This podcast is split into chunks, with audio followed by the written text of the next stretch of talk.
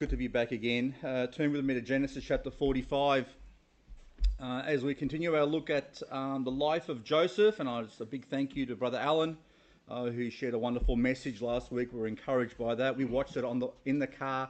Sorry, I didn't watch it. I was driving. Um, I could hear Alan in the back while Muriel was uh, watching, and um, and uh, yeah, it was a wonderful message. So thank you very much for that. And it was a, a good time of fellowship in Sydney. Always good to spend time with the brethren, especially during wonderful occasions like birthdays. I like, I like birthdays, okay, so it's all right. Genesis chapter 45, we'll read verses 1 to 5.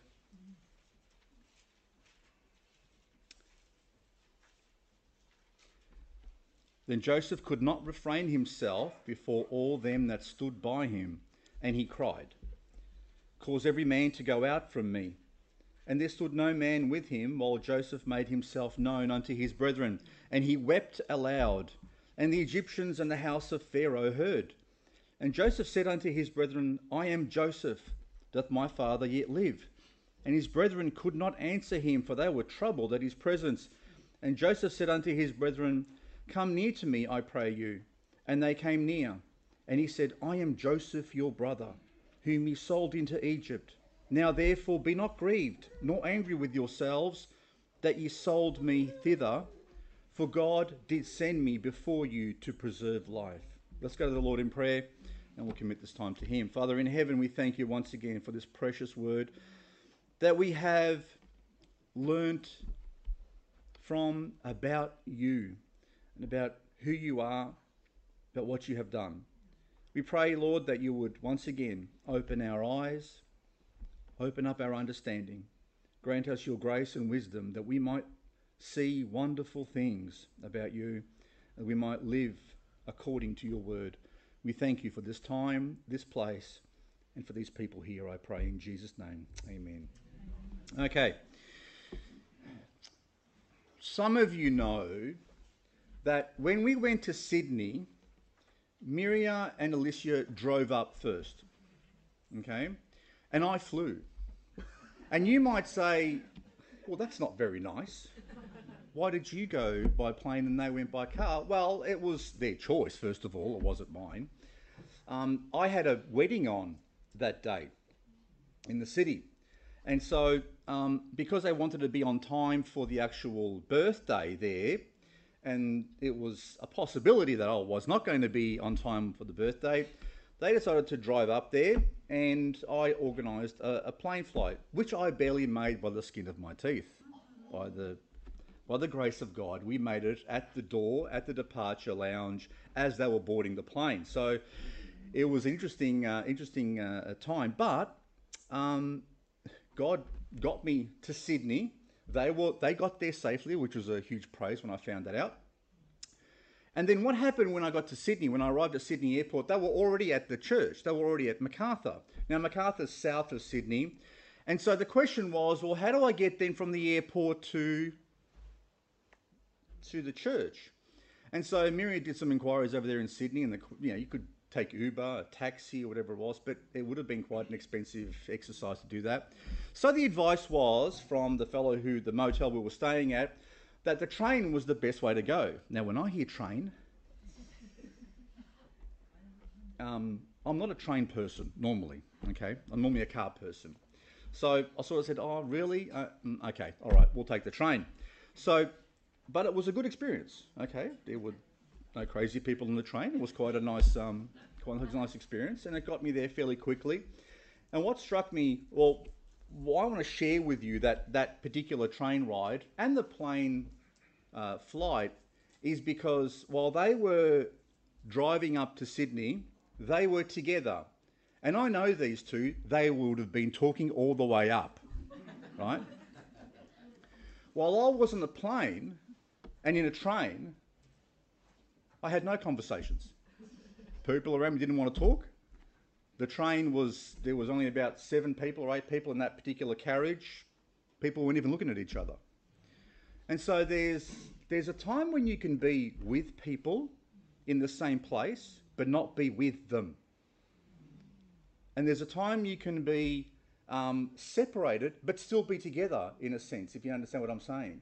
in that train, I was together with my wife more than I was with the people around me. And the reason was, is because I was on the phone telling my wife, I've arrived at this station now. And my wife was saying, Oh, good, you've got another 15 minutes to go. And so we were, because she had to come and pick me up from the station, you see. So we were trying to coordinate ourselves as to where she was going to pick me up. And so through that train uh, ride, I was with my wife. I was with her. We were talking together. We were conversing together. We were discussing different things, even on that at that level. Um, but the people who were literally sitting just around me, I wasn't with them. So once again, you can be together with people but not be with them. But you can, your heart can still be with someone else who's not even sitting next to you or with you.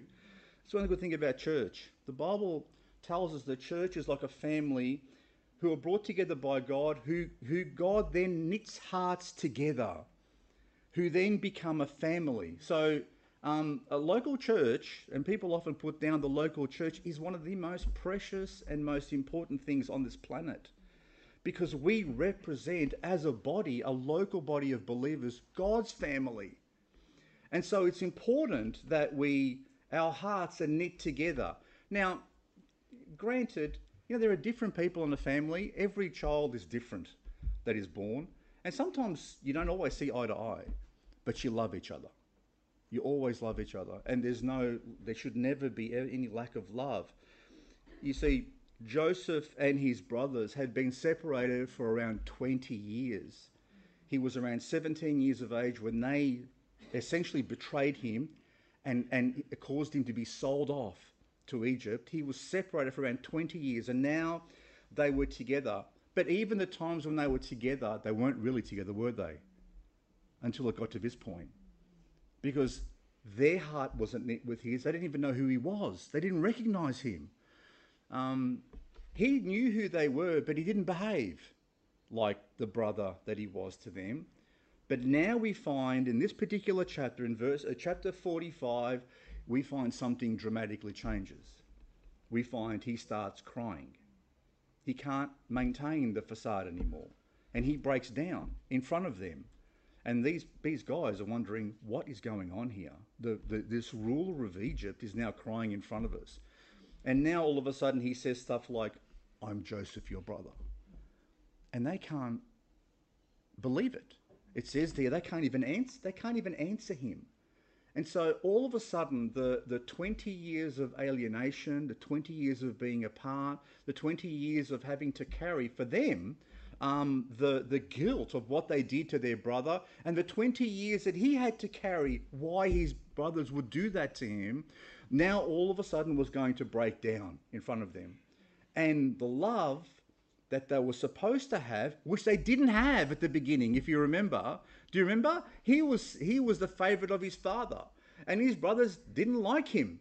They didn't have a good relationship with him. While they were out always together, he was by himself.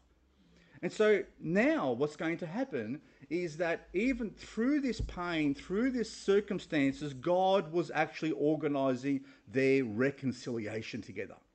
God was going, was orchestrating their forgiveness. And the love that they're going to have for each other now is better than the love they, they ever had for each other before. God does amazing things. When we consider the way God works in our lives, if we submit ourselves to Him, God can do amazing things. He can turn people's hearts in a moment. So never ever give up on your earthly family. Never ever give up praying for them, hoping for them, being an example to them, loving them. Because you may think that person is never going to come to the Lord, but you may be surprised that sometimes the person who you think will never come to the Lord will be the one that comes. So don't ever give up on your family and understand that when God reconciles people together, and it's His work in this particular case, it's something that will endure. And this is the story of us and God.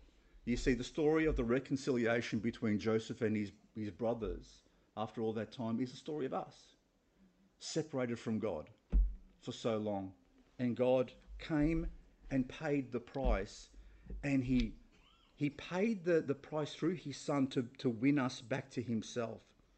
And so we see in Joseph a picture of Jesus. Last time I also wanted to encourage you to remember that any suffering that we endure, and Joseph endured a great deal of suffering, but in the end, he found out that it was all planned, that it was all for a purpose. And so when he looks back on all the pain, he sees, yes, I can see it now. I can understand it.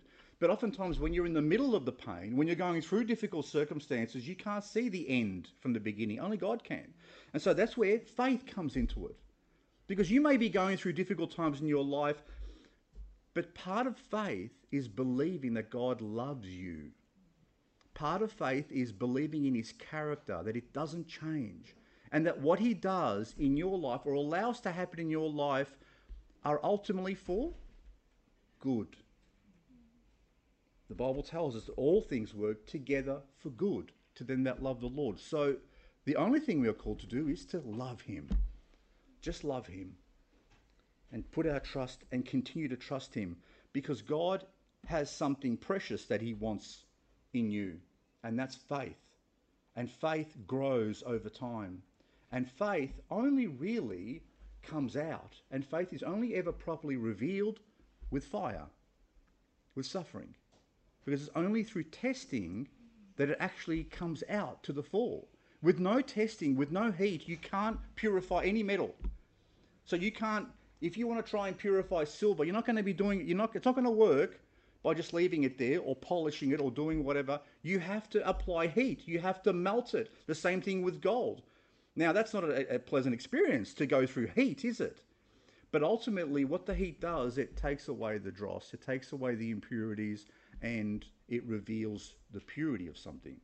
And so when we go through difficult times in our lives, remember, God is allowing that thing either because of a bad thing we did, but even in the bad decisions that we make, God can actually bring something good out of it.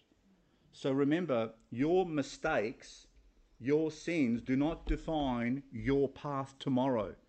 God has his arms wrapped around you. Okay? Learn from your sins, learn from your errors, but trust God for today and tomorrow because he never stops loving us. And his ultimate aim is to purify faith within us because that's precious to God.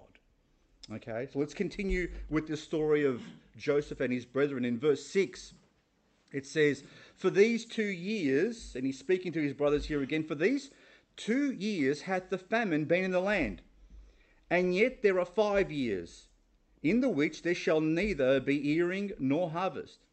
And God sent me before you to preserve you a posterity in the earth and to save your lives by a great deliverance. So now it was not you that sent me hither, but God. And he hath made me a father to Pharaoh, and lord of all his house, and a ruler throughout all the land of Egypt. So, just to recap quickly, if you recall the prophecy or the dream that was had revealed that there will be seven years of plenty and seven years of famine. The seven years of plenty had already come and gone, and so the, the uh, Joseph, through the wisdom that God had given him, had been able to create these storehouses to put all the surplus wheat in those things so they would give them supply during the famine. Two years had passed of the famine, which didn't just affect Egypt, but affected also Canaan, where Jacob and his family were. And so they ended up coming to Egypt to try and buy grain because they'd heard that Egypt had grain. So they could make bread. Otherwise, they were going to run out themselves. And so we have here a situation where um, you, we know that the, the, the maximum time that Joseph was now interacting with his brothers was two years, but probably less than one. So we've probably got roughly about a year's time, but they were coming back and forth to Egypt. Okay? But during that time, Joseph remained incognito. He remained a mystery to them. And the brothers were naturally fearful when they discovered, you know, that it was Joseph who was in front of them because, you know, when you're when you're a guilty person and you realize you're guilty and then that that that thing confronts you to your face, all of a sudden you don't know what to do. It becomes a bit of a scary thing. And they They were looking at their brother who they had betrayed 20 years before, standing in front of them. Their own brother was now standing right in front of them. But Joseph said to them, Don't fear. It wasn't you who sent me here, it was ultimately God who sent me here. And he did it for a purpose, and it was to preserve a posterity of our family on the earth. Otherwise, we would die. God did it. God brought me to this place so he could protect our family. He could, he could provide for our family. And so the posterity here means that there was going to be a continuation of the people of Israel or the family of Jacob in the world. And so we see the working of the hand of God in the affairs of men and in even in their bad decisions. God can take people's bad decisions and even turn them to good. We see that. We've seen in previous sermons. I've mentioned this before. How this is a picture of Christ, and, and the, the story of Joseph is not just a picture of Christ, but it becomes almost prophetic. Okay? It becomes like a prophecy about certain aspects concerning the people of God, the Jews. And I'm specifically speaking about them here now. For we know that the Jews to this day have, in the main, rejected Christ as their Messiah. And they are still waiting for him. They're still waiting for a Messiah. So while we're here celebrating our Messiah, our Saviour, the King of Kings and Lord of Lords, they are still waiting for that man to come. And it will ultimately be a great deception for them when the Antichrist comes and presents himself as that. That will be a great temptation and test for them. But they're still waiting to this day for their promised king. But God knew that already, didn't he? He knew he was he knew that they were going to reject his son as their king, and he by his purposes was able to create something good even out of that. See, I'm drawing a comparison between the brothers of Joseph rejecting and betraying him and Jesus' own people rejecting and betraying him. And the good that came out of Joseph's brother's bad decision is almost lined up with the bad decision that the Jews have made in rejecting their Messiah. And you might think, brother, uh, Pastor Frank, that doesn't make sense. How you know how can good come out of something that bad? Well, you and I are here because of that bad decision. I want you to think about that for a moment.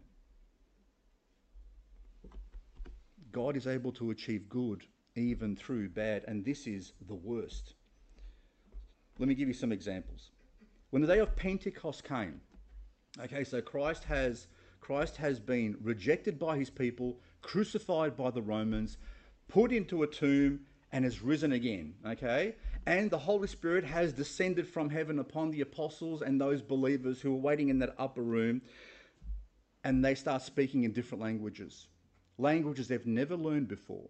Okay? And they get up on that rooftop, and Peter and the apostles start preaching to everyone that's there. And as, as it happens, there are thousands and thousands of people that have come from all different countries in the world, okay, to Jerusalem to celebrate the feasts and they're there and they see these guys, Galileans.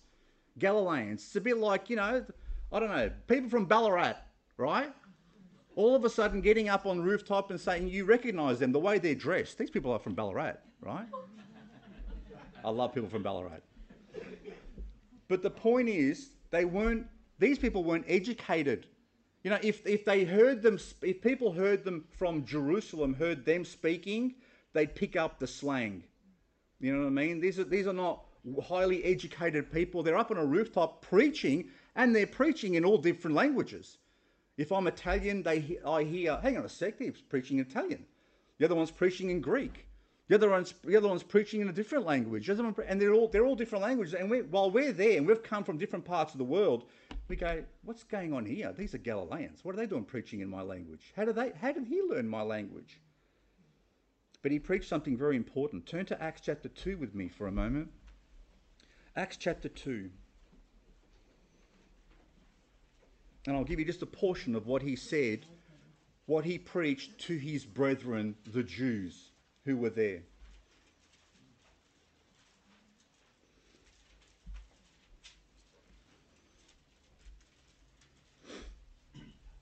Acts chapter 2, verse 22 says, Ye men of Israel. Okay, so who's he speaking to? He's speaking to men who were Jews, okay? Ye men of Israel, hear these words Jesus of Nazareth, a man approved of God among you by miracles and wonders and signs which God did by him in the midst of you, as ye yourselves also know, him being delivered by the determinate counsel and foreknowledge of God, ye have taken, and by wicked hands have crucified and slain. Whom God hath raised up, having loosed the pains of death, because it was not possible that he should be holden of it. So, what's the message he's got to his, to his, to his fellow Jews? This guy, this man, who was only doing, who was doing miracles, he was sent by God, you have betrayed and allowed to be murdered. But God has raised him up from the dead. Is that something you'd probably want to hear? Probably not. But God knew that they would reject him. You see, it says here that Christ was delivered by the determinate counsel and foreknowledge of God. Did God know they were going to reject him? Of course he did. He knew that they were going to reject him, yet he still went into that thing. He still sent his son because the purpose was that they would reject him. And through that rejection, he would be crucified for the entire world, for the sins of the world. God knew, but God achieved something good from people's evil. Turn forward to Acts 3 13. Peter here once again is preaching in the temple on Solomon's portico, and he declares once again to the Jews that are listening around him. Acts chapter 3, verse 13. He says, The God of Abraham and I of Isaac and of Jacob, the God of our fathers, hath glorified his son Jesus. Look at this, whom ye delivered up and denied him in the presence of Pilate when he was determined to let him go. So Pilate was ready to let him go, and you made sure that he was crucified as a criminal. Verse 14, but ye denied the Holy One and the just, and desired a murderer to be granted unto you. How's that for a, for a bad decision? And killed the Prince of Life, whom God hath raised from the dead, whereof we are witnesses. And his name, through faith in his name, hath made this man strong. They see they had healed someone, whom ye see and know ye. The faith which is by him hath given him this perfect soundness in the presence of you all. And now, brethren, I wot that through ignorance ye did it, as did also your rulers. But those things which God before had showed by the mouth of all his prophets that Christ should suffer, he hath so fulfilled. God had already prophesied it would happen, that they would reject him. How was Jesus going to be crucified and his people didn't reject him? The path was set. They simply did what they were always going to do. They chose a murderer over, the, over an innocent man. They pushed for him to be killed. They rejected him as their king. And ultimately, they made sure that he was taken out of the way but God had planned for that thing already. God knew already what was going to happen. And by a wicked thing, by an evil decision, by evil choices, God achieves something amazing. There could be no greater sin, from what I can see, than for the Son of God to be murdered as a criminal and a heretic. I don't know, can you think of any greater sin than that? Um, I can't to take the, the ruler of the universe, the Son of God, the pure, the just, the Holy One, take him and actually crucify him as a, as a criminal. I can't think of any greater crime in the history of mankind. Yet God took the greatest, most heinous crime and he did something amazing with it. Turn forward to chapter 7 with me in Acts. Stephen was seized for being a Christian, for being a believer. Paul was in that crowd. The Apostle Paul was there during this time. And he gave this rebuking speech, this, this, this wonderful, uh, this wonderful uh, speech to his people once again, who were judging him for being a believer. And he ended with these words. I'll just read the last few. So Acts chapter 7, 51 and 52, look at the way that Stephen speaks to his own people. He says, You stiff necked and uncircumcised in heart and ears. In Acts 7:51, you do always resist the Holy Ghost, as your fathers did, and so do ye. Which of the prophets have not your fathers persecuted? And they have slain them which showed before of the coming of the just one, whom of whom ye have now ye have been now the betrayers and murderers.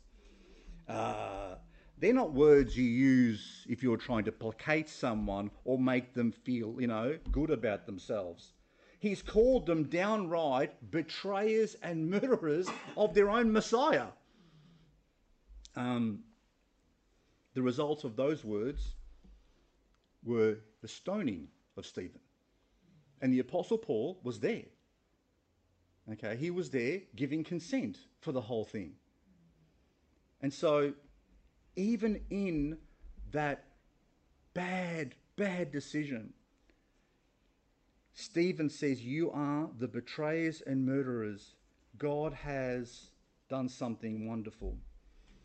You see, the John chapter 1 has these words in it. It says he was in John chapter 1, verse 10 and 11, it says he was in the world, and the world was made by him, and the world knew him not. So the world did not recognize him. But what is harder to grasp, what is harder to accept, is the fact in verse 11 it says he came unto his own, and his own received him not. Who's he speaking about? He's speaking about his own people. The people that were meant to recognize him, the people that had the word of God, the people that should have known better, that should have been prepared and seen the signs. They should have easily worked out, hey, this guy's born in Bethlehem. Oh, okay. Well, it says there you're supposed to be born in Bethlehem. What lineage is he of? Oh, he's, he's lineage of King David. Or oh, through which? Oh, both father and, and Joseph. Both the, the mother and Joseph. There were so many things they could have they could have worked out, but they didn't want him. They didn't want him. They were too uncomfortable with him. But one very important thing we learn from the scriptures is that the evil men do, whether it's the fall in the garden with Adam and Eve, whether it's the betrayal of Joseph by his own brothers, whether it's the killing of the prophets throughout all of the Bible in the Old Testament, whether it's the rejection and crucifixion of the Lord of glory, God knows it beforehand and he's already worked out the plan and brings out something beautiful from it. You see, even though Adam and Eve fell, the grace of God is revealed. The love of God is revealed. He could have just finished this off and said, "No, forget it. I'm not going to have any more people anymore. I'm going to destroy destroy this thing. I'll stay with the angels." But even they fell, right? Through the evil of men, and the evil of fallen angels, the grace, the power, and the love of God are revealed. In the presence of darkness, the power of light becomes evident. In the darkness of evil, true love is revealed. In the darkness of the unknown, God's wonderful purposes and plans are manifest. God's love was most revealed, was most manifest in the death of his own son. Have you thought about that? That most, the, the, the reason we can sit here and rejoice and, and depend on the love of God and say his love for me will not change is because he sent his only son to that cross. God's love was most revealed by sending his only son into a sinful world to save sinners like us. The purpose of God in allowing Joseph to be sold into slavery was to save his people. Yeah, the very ones who sold him in the first place. We serve a very merciful and gracious God. We serve, we, we serve a God who knows the end from the beginning. We who live in the middle of that often get confused, often get sidetracked, often forget that He doesn't change. He's always in control. He always knows what's best. And he always loves perfectly. The Bible tells us that he is love. And so, even the rejection of Jesus by his own people, there was a purpose in that and a revelation in that as well. Turn with me to Romans chapter 11 for a moment. We read that this morning as part of our, as part of our um, Bible reading. Romans chapter 11, verse 25. Because the temptation for us, being believers, having, having received salvation and received this mercy from God, is to look at other people and the Jews and say, oh, look at them. They've rejected him as somehow that we are now somehow better than them. And there's a warning in that for us that we should never ever lift ourselves up above anyone else. Because we aren't better than anyone else. We aren't better than the Jews. We aren't better in any way. We simply received something that we didn't deserve. So in verse 25 of Romans, Romans 11, he says, For I would not, brethren, that you should be ignorant of this mystery, lest you should be wise in your own conceits. That blindness in part is happened to Israel until the fullness of the Gentiles come in. You see, there is a purpose in what has happened. And the fact that we are here as Gentiles, I don't know if there's any Jews in here, the fact that we are all Gentiles in here tells us that there is still blindness upon the Jews. But even in their blindness, God has created and opened the door for something wonderful, which is the gospel going forth to the entire world. God's judgments, it finishes with the depth Verse 33 Oh, the depth and riches both of the wisdom and knowledge of God. How unsearchable are his judgments and his ways past finding out. His judgments are unsearchable. We can't understand them. We might see the benefit of them. We might look, we might understand them in a superficial sort of way, but God's judgments are unsearchable and his ways are way past us finding out. What we simply hold on to are the truths about God that we know don't change because he doesn't change. We have obtained mercy because of their unbelief, believe it or not. The door to the Gentiles was fully opened because they rejected Christ, and God knew ahead of time that they would. God can turn the greatest evil to the greatest good, and we are evidence of that this morning. So don't ever be proud. Don't ever allow your mind to take you to a place where you think or I think that we are better than anyone else because we are not. We are not. We are sinners saved by grace. And we depend on and need the grace of God every day of our lives. There is not a day that goes by that we do not need the grace of God. We are never beyond it. The moment we think we are, we are beyond the need of the grace of God is the moment we need it the most because it means we become proud and arrogant. So now we're going to see this picture of Joseph and how confident he is in the plan of God now. See, he's the, the light bulb's gone on for Joseph too. He's now seen it. He's realized it, that God was in it the whole time, all through the time that he was in prison, through the time he's at Potiphar's house, through the time that, that, that all the stuff that he went through, he's realizing, ah, God was in all of that. Now I see the plan. Now I know what I have to do. We need to learn from that. That we should trust God each step of the way, every day of our lives. And in trusting God and allowing God to be God, you and I can live lives of greater peace, joy, and contentment. Now we're going to look at the confidence and trust of Joseph. Go back to Genesis 45 verse 9.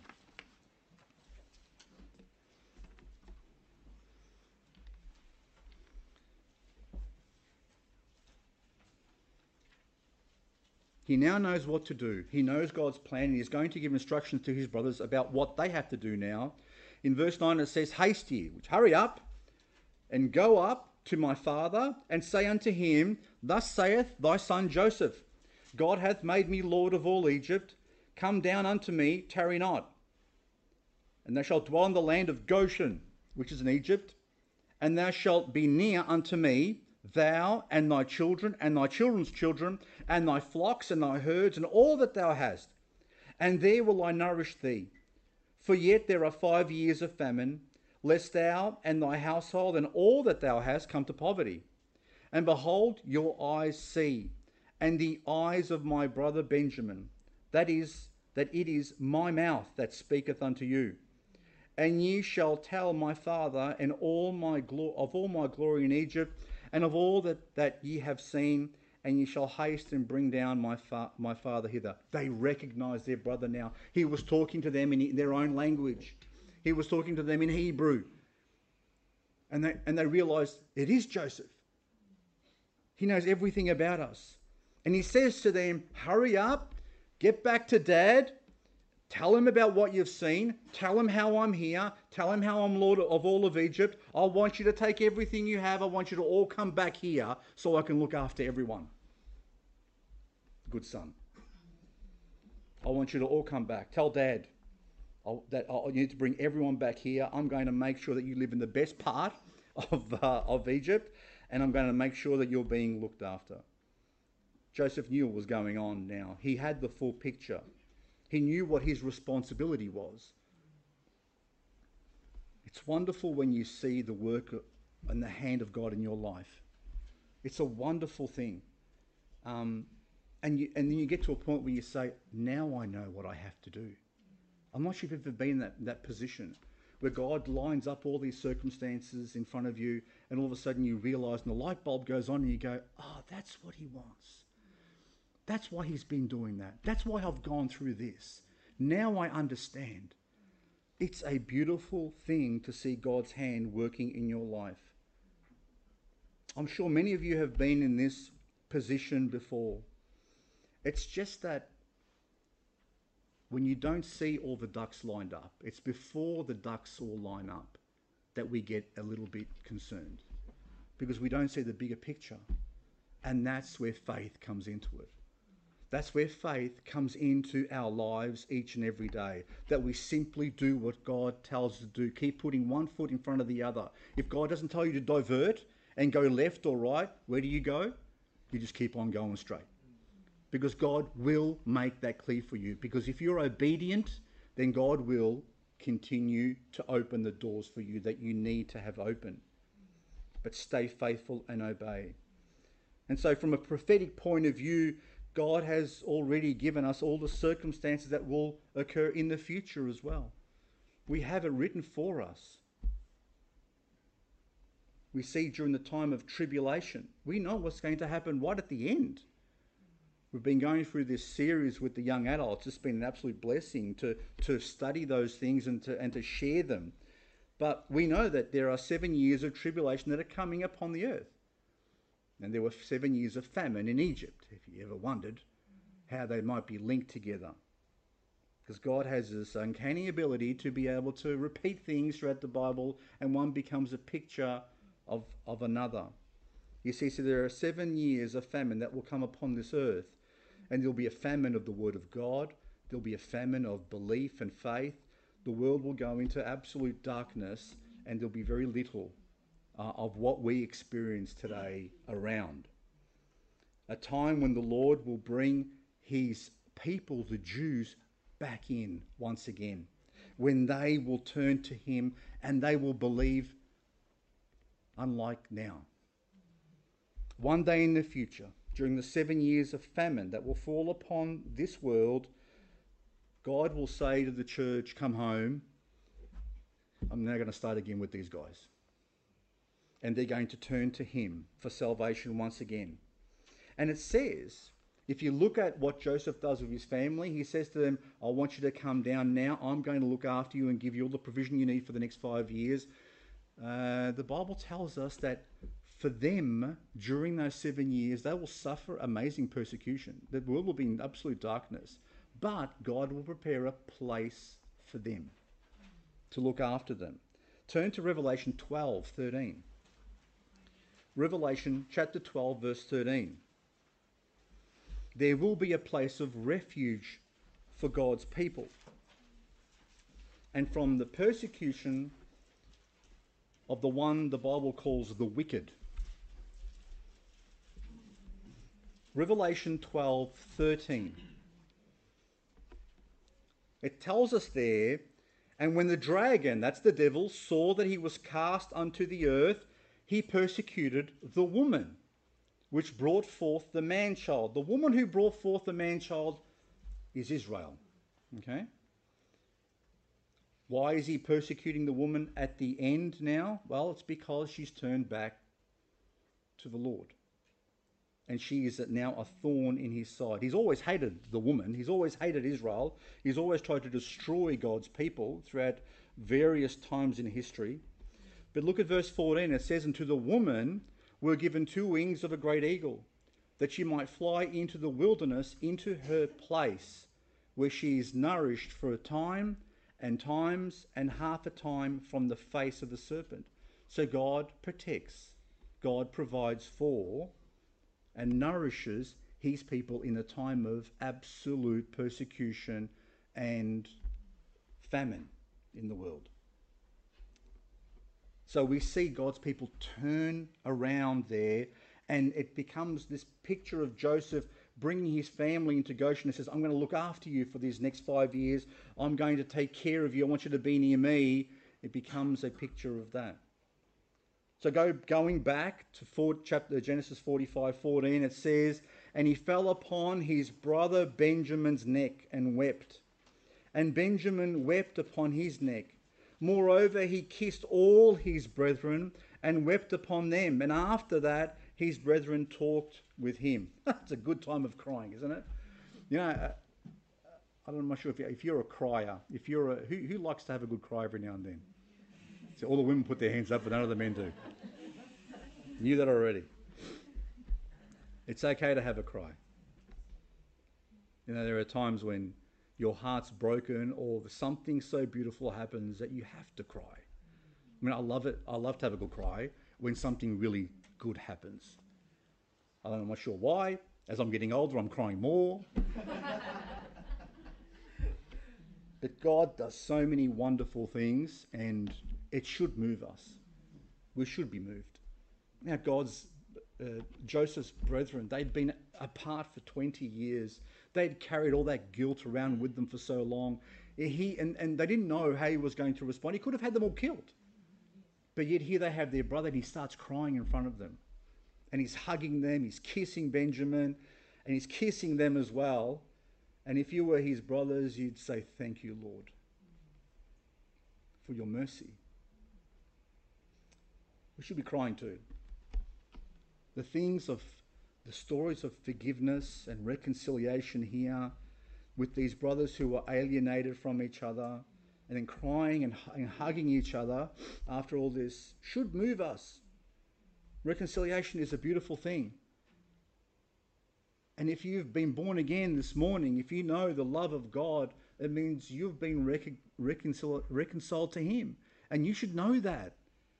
It should move you because the, the greatest reconciliation you and I, have experienced is our reconciliation with our Father that we've been adopted. We were outcasts. We were rejected. We were dirty, dirty things that God saw as dirty. But yet He looked at us and said, Oh, I, am going to choose to love you. I'm going to clean you up. I'm going to adopt you into my family. I'm going to now look after you. That's what being born again means. Being born again is actually entering and being reconciled to God and entering into that relationship that you didn't have before. And it's a beautiful thing. If you have that this morning, then I encourage you to keep crying. Be moved by it. Don't be resistant to it because these things should move us. These things should remind us of our own relationship with our Father and our Saviour. It should be an emotional thing when we speak when we speak about and think about the love that God has toward us. It should drive us to live for Him, to never be parted again. Do you think that Joseph's brothers, after all that time and after experiencing that forgiveness, thought to themselves, how are we going to betray him again? No. That would have been the furthest thing from their mind. In fact, they would have said, I'm never going to betray him again. I am never going to do what I did before. And that should be the way we should be thinking. That if there was anything that, that stood between us and God before, whatever that was or whatever it may be now, our mind should be saying, No, why I want anything between my God and me. I'm going to put that to the side. That thing's disgusting. That thing is not right. That thing is against what He would want. There should be nothing that comes between us and our Savior. If you re- value the relationship you have with God, then throw away all the stuff that you know He doesn't want. And do it immediately.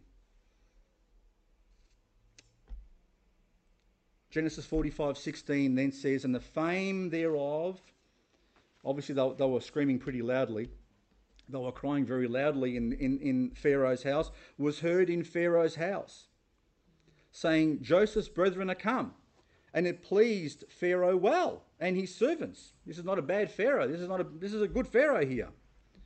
And Pharaoh said unto Joseph, Say unto thy brethren, This do ye, lade your beasts, and go get you unto the land of Canaan. So he was he said the same thing, and take your father and your households, and come unto me, and I will give you I, he says, I will give you the good of the land of Egypt, and ye shall eat the fat of the land.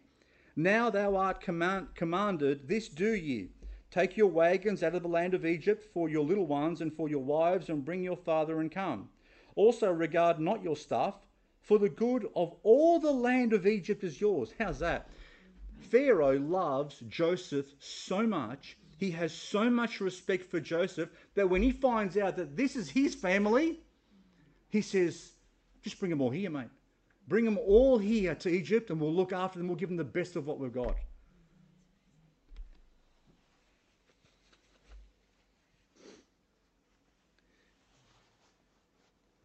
If, um, if you are in Christ this morning, you're loved by the Heavenly Father for His sake. Do you understand that? If you are in Christ, You've been brought in for him. The Bible says that if you are in him, then you are we are loved because of him. And so just like Pharaoh looks at Joseph and says, Oh, they're your family? Oh, come on, bring them in. I'm going to look after them. God does for us. Did you know that? God loves us because of Jesus. Because Jesus has brought us in. He's identified himself with us. We have become his brethren. And he says to God the Father, These, these are with me, Dad. And God the Father says, Bring them in. Because of you. Because I love you so much. They're with you, and I'm going to love them too.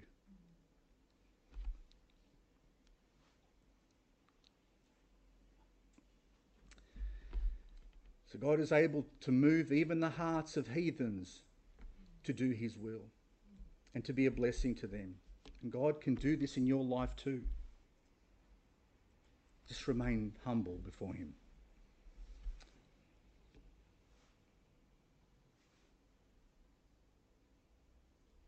The Bible tells us in Proverbs chapter 3 verse 3 it says let not mercy and truth forsake thee. Bind them about thy neck, and write them upon the table of thine heart. So shalt thou find favour and good understanding in the sight of God and man. Trust in the Lord with all thine heart, and lean not on your own understanding. In all thy ways acknowledge him, and he shall direct thy paths. Let truth and mercy be bound around our necks. Always treat people with the truth and with mercy. And the Bible says that we'll find good favor with God and man and trust Him in everything you do, and He'll direct your paths.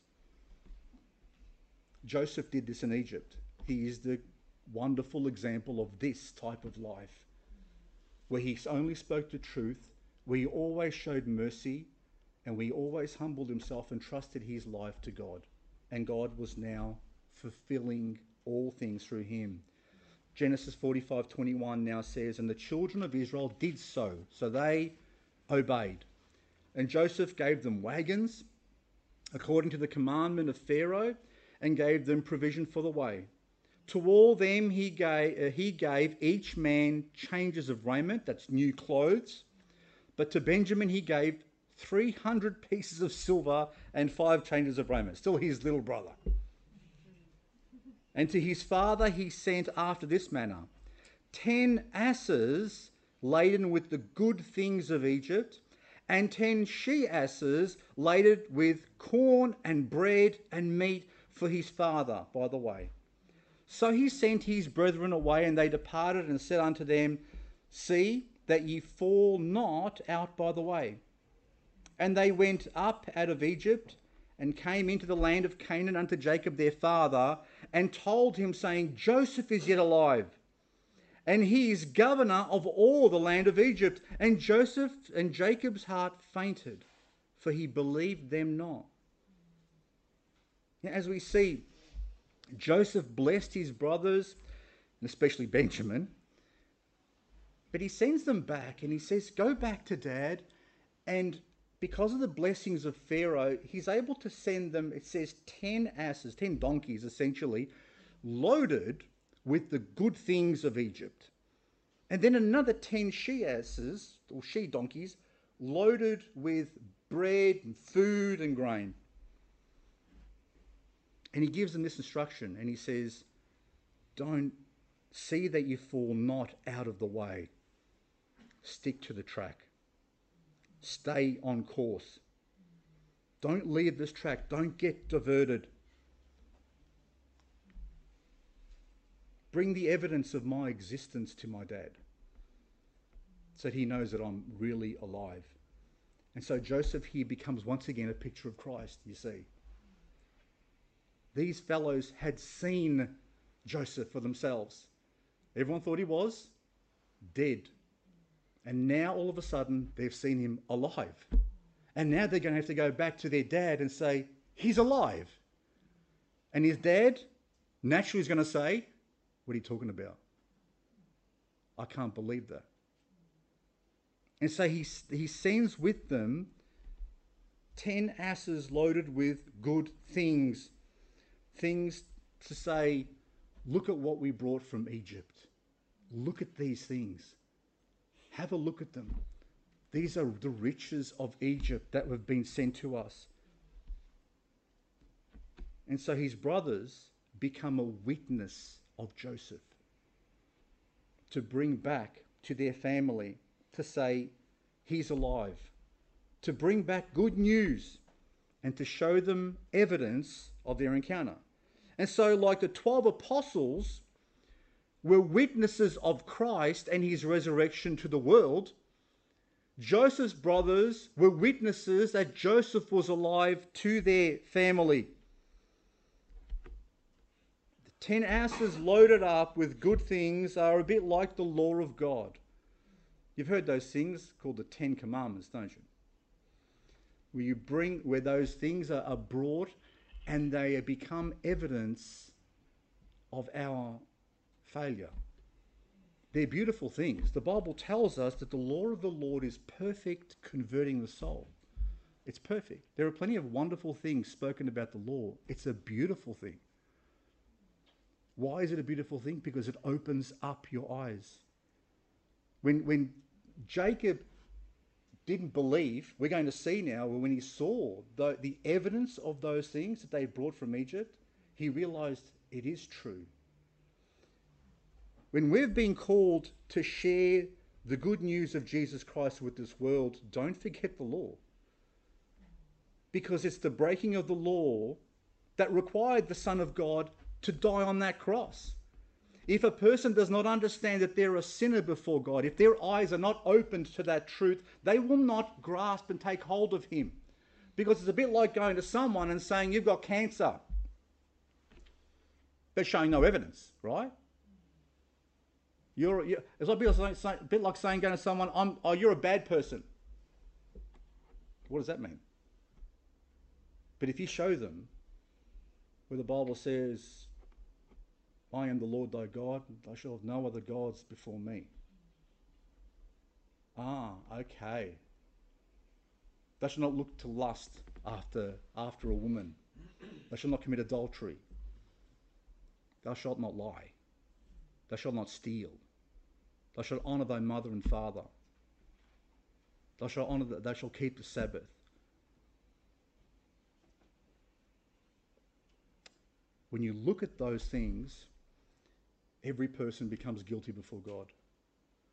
The Ten Commandments are a nice, simple way to show a person where they're actually at. And we've been called to bring the good news that Jesus Christ is alive to this world. And they're going to say, So? Well, I don't know about that. Prove it to me. And so we come to them not just with 10 asses loaded with good things that reveal uh, the truth about that person's life, but also 10, ass, 10 she asses loaded up with all the food and, and supplies. And so not only uh, do we become, do we become uh, uh messengers of God about the Son of God to the world with the law, and we bring this law, and the Bible says the law needs to be used lawfully. The law, the, the law was never designed to bring a person to God. The law was never designed to be fulfilled to actually uh, help a person get to God. It was not never designed for that. Every religion in the world says the says that. It teaches that. It says that if you keep enough of the law and your good outweighs your bad, then God's going to let you in, right? That is an absolute lie. The law was designed to show us simply that we are sinners and we need God. We need Him. And that's why we have a Savior and they don't. They're all trying to work their way to heaven. Doesn't matter which religion you want, you want to add in there, and, all, and some of the cults and everything as well. They all do the same thing. They're all saying, work hard enough, obey hard enough, put as much effort, give more money, and eventually God's going to get you to, and eventually you'll get to heaven. That's not true. The law was designed to reveal that we are sinners. And in being revealed a sinner, if my eyes are opened up to that, I say, well, what, what can I do? What must I do to be saved? Believe in the Lord Jesus Christ, and thou shalt be saved and thy household. That's the simplicity of it. That's what we've been called to. And you may wonder, what, what about the other 10 she asses loaded up with all those wonderful things? Well, let them see the blessings that God has given you in your life. You're loaded. We got so much stuff. We have so much, we should have so much peace and joy and grace and everything that we need that when they look at us, they should say, These people are rich. I wish I had what they had. I don't have the peace that they have. I don't have this joy that they have. I don't. Well, why are they so happy all the time? What is it with these people? They should see the fulfillment that we have in Christ. Yet some of us live as if, as if we're, uh, we're under the condemnation of God at the same time. Let them see the law and let them see your blessings that God has given you. If you're saved this morning, if you're saved this morning, you've been entrusted with a special message. Deliver that message. Don't go out of the way, okay? Stay on the path. Stick to it, like Joseph told his brothers. Stick to it. Get this message to dad. Get this message to your families, your friends, and whoever else it may be that Jesus Christ is alive. And he's given you everything you need. And give it to them. Don't be discouraged if they don't believe because their own father didn't believe them at the beginning. But once they showed him the evidence, once they showed him the 10 asses and the 10 she asses, when they saw the blessings and the conviction, look what happens in verse 27 and 28. And they told him all the words of Joseph, which he had said unto them. And when he saw the wagons which Joseph had sent to carry him, the spirit of Jacob their father revived. And Israel said, It is enough. Joseph, my son, is yet alive. I will go and see him before I die. If our message is true, if we stay on path, if we reveal the message and we share the gospel with people in the world, then the greatest thing that we will ever experience is for someone to say or to see Jesus before they die. It's our goal. Let's get this message to them. God bless you.